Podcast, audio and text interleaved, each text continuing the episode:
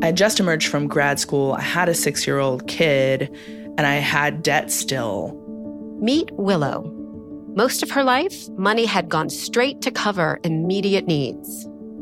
All of the questions in my mind about what to do with money were answered just because there was only a certain amount of money and I had to go to very specific things. Willow had her son in her 20s and raised him as a single mom at the same time as putting herself through school. Saving and investing weren't options then, but they are now. Willow is in her 40s and runs her own company, consulting to startups in the energy sector. She's married and lives mostly in the San Francisco Bay Area. But Willow is concerned that it's too late to recover from such a slow start. My biggest worry is that we're just so far behind. We'll never be able to get to that magic number that we need in order to do retirement without really putting ourselves through hell to get there. Even with her annual income, which is now $350,000, combined with her husband's income of 150,000, Willow still feels they're in a vulnerable position. What if they couldn't work and needed their savings? Because if that happens before we get to a certain point or a certain age, there's no way we'll be able to get to that end goal. And that end goal isn't extravagant. It's not a big house or a fancy car. This is what Willow wants. I want to be looking at something pretty when I die. That's basically it. I'd like to have some patch of land by some beautiful natural thing. I'm not really a stuff person, but I do want the nice thing to look at. That's for sure. and so, Willow is faced with a few choices. She's got about $120,000 in savings and will need some of that to help her son through college in the next few years, an expense she'll share with her son's father. She's also got, with her husband, around $200,000 in company stock from previous employers. Their yearly expenses come in close to $160,000. They both work remotely, so could live anywhere, and that flexibility is important to them.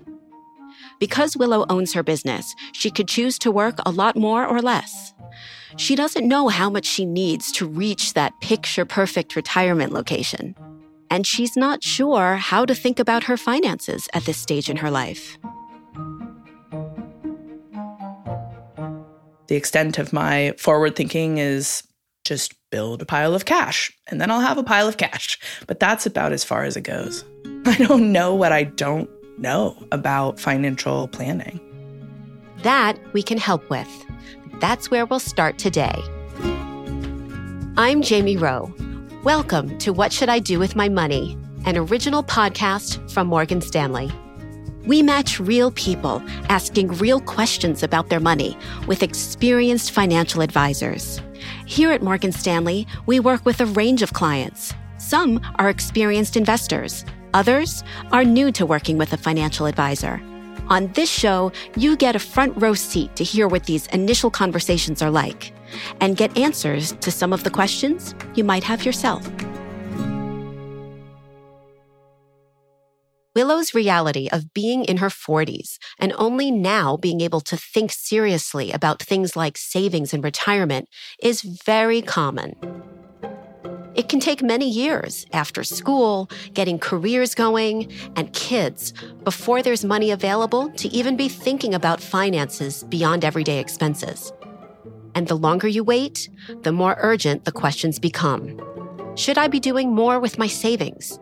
When and how should I be thinking about investing? Is it okay to rent forever, or should I really be trying to buy? And how much is really enough to retire? We'll offer some guidance to Willow with help from one of our financial advisors. Sarah joins us from Ridgewood, New Jersey. Sarah's a senior vice president and a financial advisor at Morgan Stanley. Her passion and her specialty is focusing on the financial needs of women.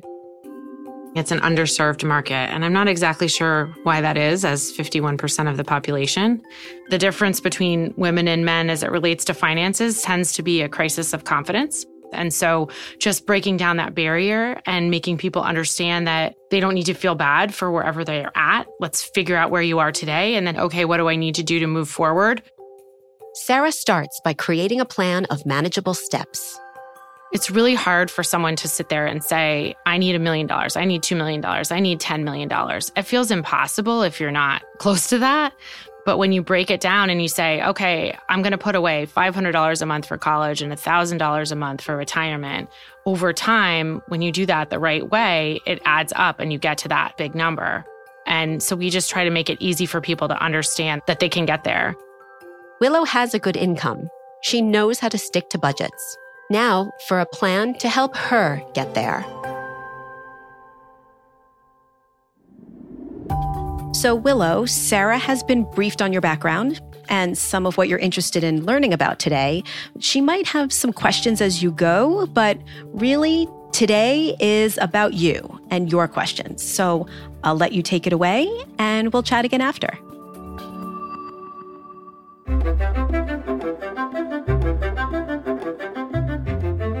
So, given our situation and the amount of money that we've saved so far, I'm trying to figure out what's the balance between money for my son who's entering college, money for retirement, and then money for something that looks more like property or even stock market kind of activity, something that's maybe more traditionally considered to be an investment. So the balance comes down to a few different things. One thing that we recommend is that everyone have six months of living expense as cash. If your spending is around $160,000 a year, that's about $80,000 at a minimum that should be in cash anyway. Once you're at that level, that's when you want to start allocating to goals. And for you and your husband, one of the things that I think might make a lot of sense to think about is a retirement plan as part of the business. So you could save money for retirement but also take a tax deduction for having some plans in place. And there are a lot of options available to people who are self employed where you can actually put away more money than people who are working in a traditional work environment where they may only have access to a 401k. And then there's the college savings piece. Based on Sarah's quick math of Willow's cash, that baseline savings number, she has some available to go toward her son's first year of college. Her earnings can contribute in future years. That covers three major goals cash, retirement, and college. Now, Sarah brings up a few things she likes to remind her business owning clients, things they should discuss with their tax advisor or accountant. This answers Willow's question What would happen if all of a sudden she couldn't work? Are you maximizing all the potential business expenses and advantages that come with having your own business? And one of the things in particular that some people like to think about are options that relate to potential long term care health insurance policies and whether or not those can be considered a business expense, as well as disability insurance. If you're self employed, it's so important to be able to have an income stream in the event that you can't work. And so while disability insurance may be kind of expensive, it's oftentimes worth it because it can pay a good chunk of what your current income is up through the age of 65. And it's important to have that in place as a sole provider if you're a business owner. That makes a lot of sense. I had been wondering how to get more expenses because my business is very lean. And so I do feel the tax burden significantly just making a list of your everyday expenses and then showing that to the accountant, they can let you know what makes sense or what doesn't. That's great. Thank you. Ask me anything, Willow. well, I have a big question around property because everybody who's significantly older than me has property and it's been the thing that you're supposed to do even if you don't know what else to do buy a house and especially as a person who's living in the Bay Area and thinking about, wow, just to get a down payment on that house, what would that be like? We've just been renting. And I was wondering, is is this a huge problem? So I have a saying that I'm not sure who I got it from, which is renting is for the rich because oftentimes it can be equally as expensive to rent or to own. And so it's a math problem. But what the rent allows you to do is gives you some flexibility in terms of cash flow. So just to use rough math, if you were going to buy a place, that might wipe out a lot of your cash savings. And there's still going to be a monthly carrying cost for that place that you've now owned. When you add all that up, it may be, if you live in the right part of the country, more advantageous for you to rent instead, especially when there's good options. Now, there's suburban areas or rural areas where there aren't a lot of good rental options. And so, in those cases, it may make a lot more sense to buy, especially if you know you're going to be there for at least five years. I do get people all the time. They'll come to me and they'll say, My uncle told me that I'm completely wasting money on renting. And I'm like, Okay, so let's run the math. And we run the math and we figure out maybe not. Maybe you're actually a lot better off having rented all this time rather than buying. That being said, I clearly, by the nature of what I do, have a tendency to come at these things overly mathematically and pragmatically. And some people want what they want. And so there's value there. Just because financially it may make more sense for you to rent than to buy, that doesn't mean that you shouldn't take into consideration the fact that you might want to own a place, live there a long time, and make it your own. Yeah, that totally helps. You're not bad for renting. I have always favored flexibility. It's the way I've been able to follow opportunity was being more flexible and just being able to pick up and go somewhere or just have expenses that I wasn't tied to, house payment, car payment, any of those things. The other thing about buying versus renting is it's really important to think about how long you'll be somewhere. So to your point on flexibility, if it's not going to be at least 5 years, oftentimes financially it doesn't make sense to buy rather than rent. Got it. I had another question, which is around the stock market and investment and things. And so 401ks and the stock market to me are a little bit of a black box. And so I'm wondering okay, once you have that, then what do you do? We typically encourage a diversified portfolio of high quality assets, and those assets would be from the stock market, potentially the bond market, or alternative investments. And we would come up with what does that exact allocation and strategy look like based on the goal that you have in mind. So, as an example, if college is a short term goal, we don't want to invest that money in something that would be a risk asset because we know we need it in the next few years and we don't need incur any declines based on market conditions. However, you're probably not retiring for I'll just go with hypothetically 20 years. And so given that time frame, there's some time to allow for some volatility, but if you are consistently putting money away into a diversified portfolio, history tells us that that would grow over time. And based on your comfort level around risk, we would determine an appropriate risk level for that investment. Putting something together that is thoughtful, cost efficient, and has a long term growth objective, I think would make a lot of sense for you. Mm-hmm. Willow and her husband also have their equity from previous employers to consider the $200,000 in company stock. This too could be a part of their diversified portfolio if it satisfied, like Sarah said, their risk tolerance and timelines for their specific goals. With inflation, with stock market volatility, with recession fears, it seems like a scary time to start making financial decisions. Like my financial risk tolerance is like, uh, I don't know, maybe I should do anything right now. Just like wait another year or two. So I'm wondering, yeah, what to do in that situation. So, the financial markets, the stock market, as an example, is the only store in the world that when they have a huge sale, no one seems to shop. And right now, everything is on sale, including luxury goods. Every department is having a sale right now. We don't often get that. We haven't had this in the last 50 years where the bond market and the stock market have both been on sale to the extent they are right now. So it's actually a great time to be investing because you're buying low or lower than it was. I have to add, this bit of information was relevant the day this episode was recorded and not necessarily the reality of the markets today, the day you're listening to this. Okay, back to these two. And so in your case, it would be above and beyond that emergency savings, above and beyond what you know you might need for college in the next few years. But let's say you were going to start contributing to your retirement plan. Now would be a fantastic time to do it because you're not going to be touching that money for a long time.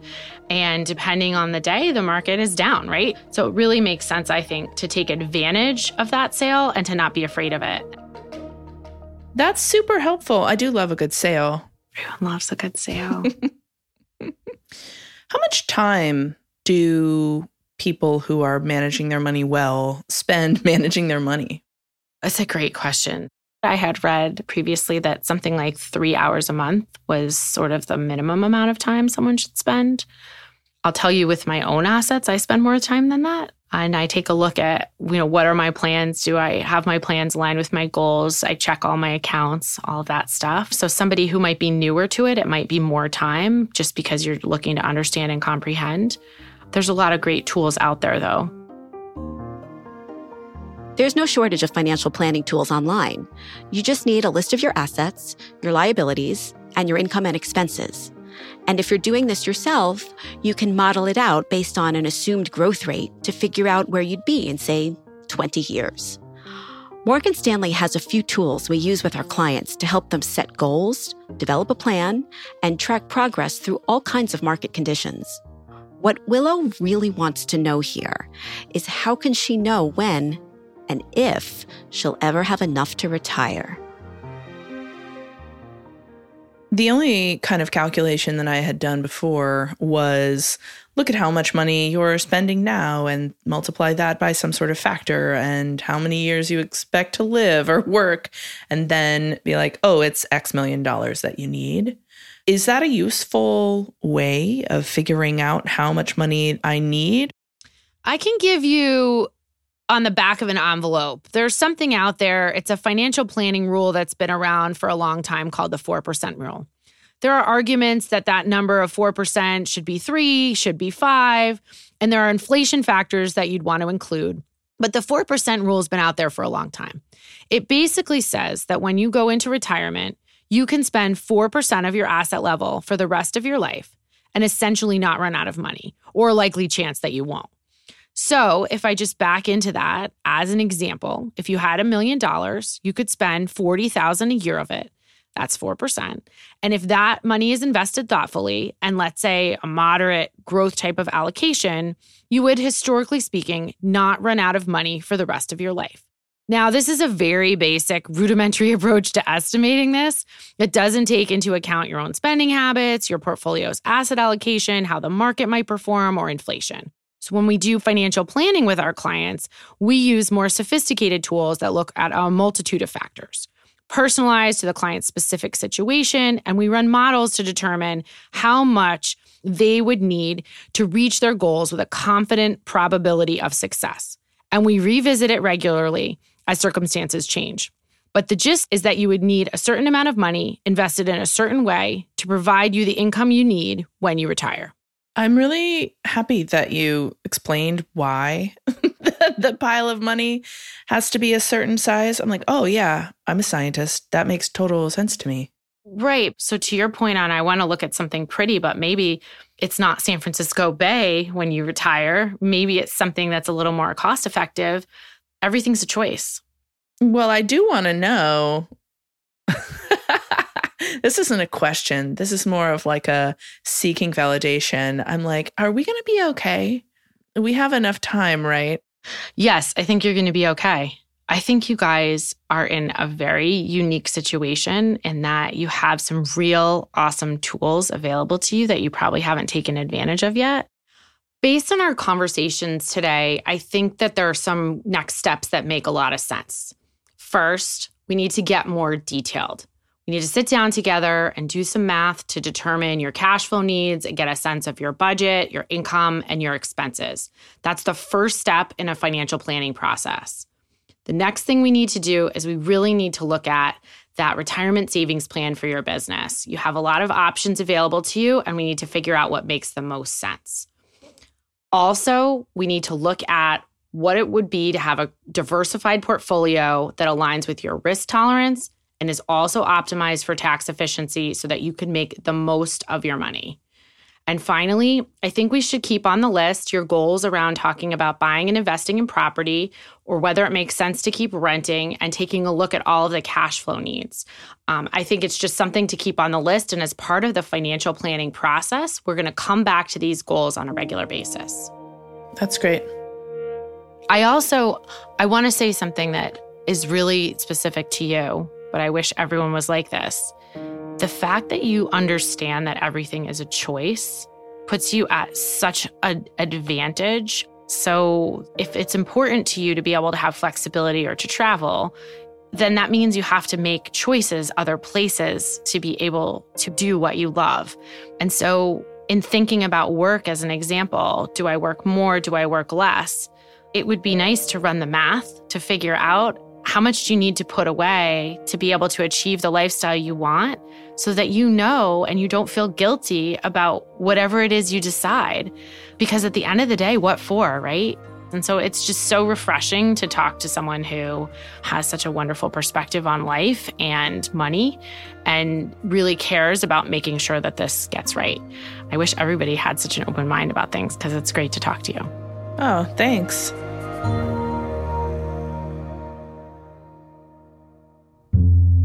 Sarah, this has been so great today. So much good information for Willow and anybody listening who's in a similar situation. Thank you again for joining us. It's my pleasure. Thank you.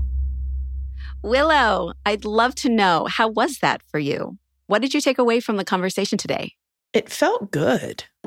It felt like a there's a person who's seen people in similar situations to me and not all hope is lost. Time to get started. B, it felt like there's low hanging fruit that I need to investigate. So I feel empowered to go pulling on some threads that right away may be able to keep more money in my pocket, which I like that. I like not spending more money on taxes, et cetera, than I need to, and also maybe being able to get a jump in a way that I didn't really understand was possible. And I feel validated in some ways for knowing who I am and knowing that flexibility is super important to me, understanding that risk in terms of career growth probably wasn't necessarily the wrong decision, that we are still in a position where we can get to where we need to be by the time we're old. And that feels good. It feels like maybe I made the right trade off for me and my family, even though perhaps our financial picture looks different from other folks our age. So I'm ready. I'm ready to make some decisions and do more research. And then also, I'm excited to bring my son up to speed on this conversation. And I think that it could be a good teaching moment for him to realize that he's so he he will be so far ahead if he also takes this advice and starts making his own decisions about what he wants for his life and and money. So I'm excited.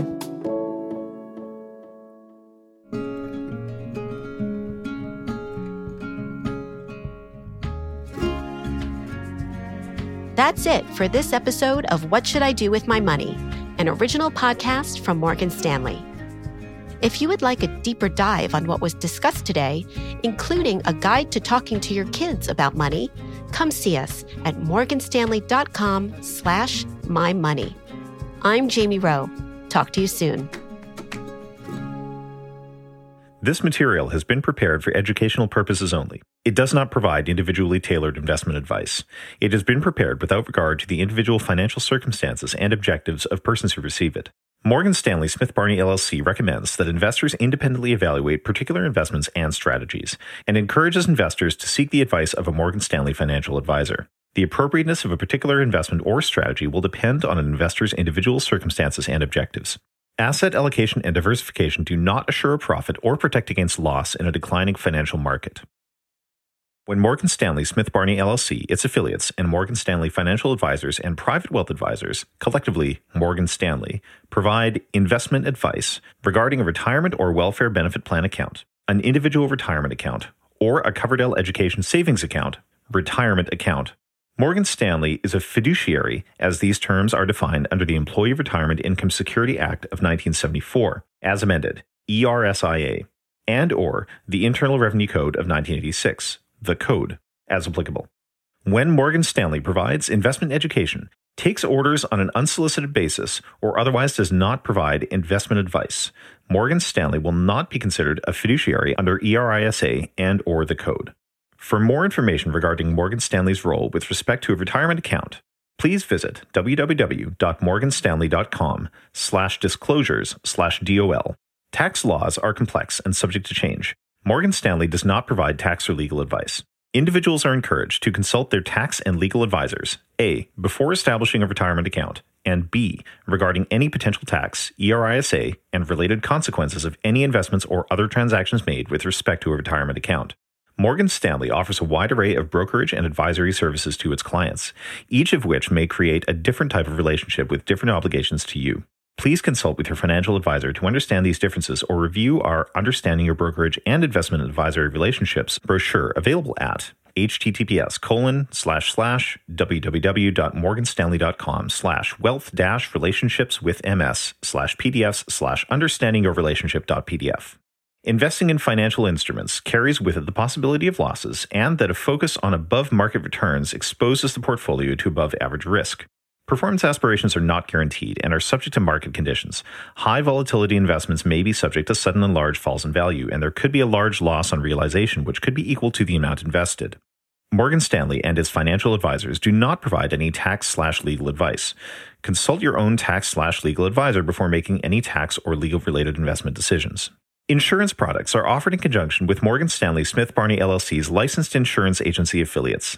Investment insurance and annuity products offered through Morgan Stanley Smith Barney LLC are not FDIC insured, may lose value, not bank guaranteed, not a bank deposit, not insured by any federal government agency. Copyright 2022 Morgan Stanley Smith Barney LLC, member SIPC, CRC 5189018 11/22.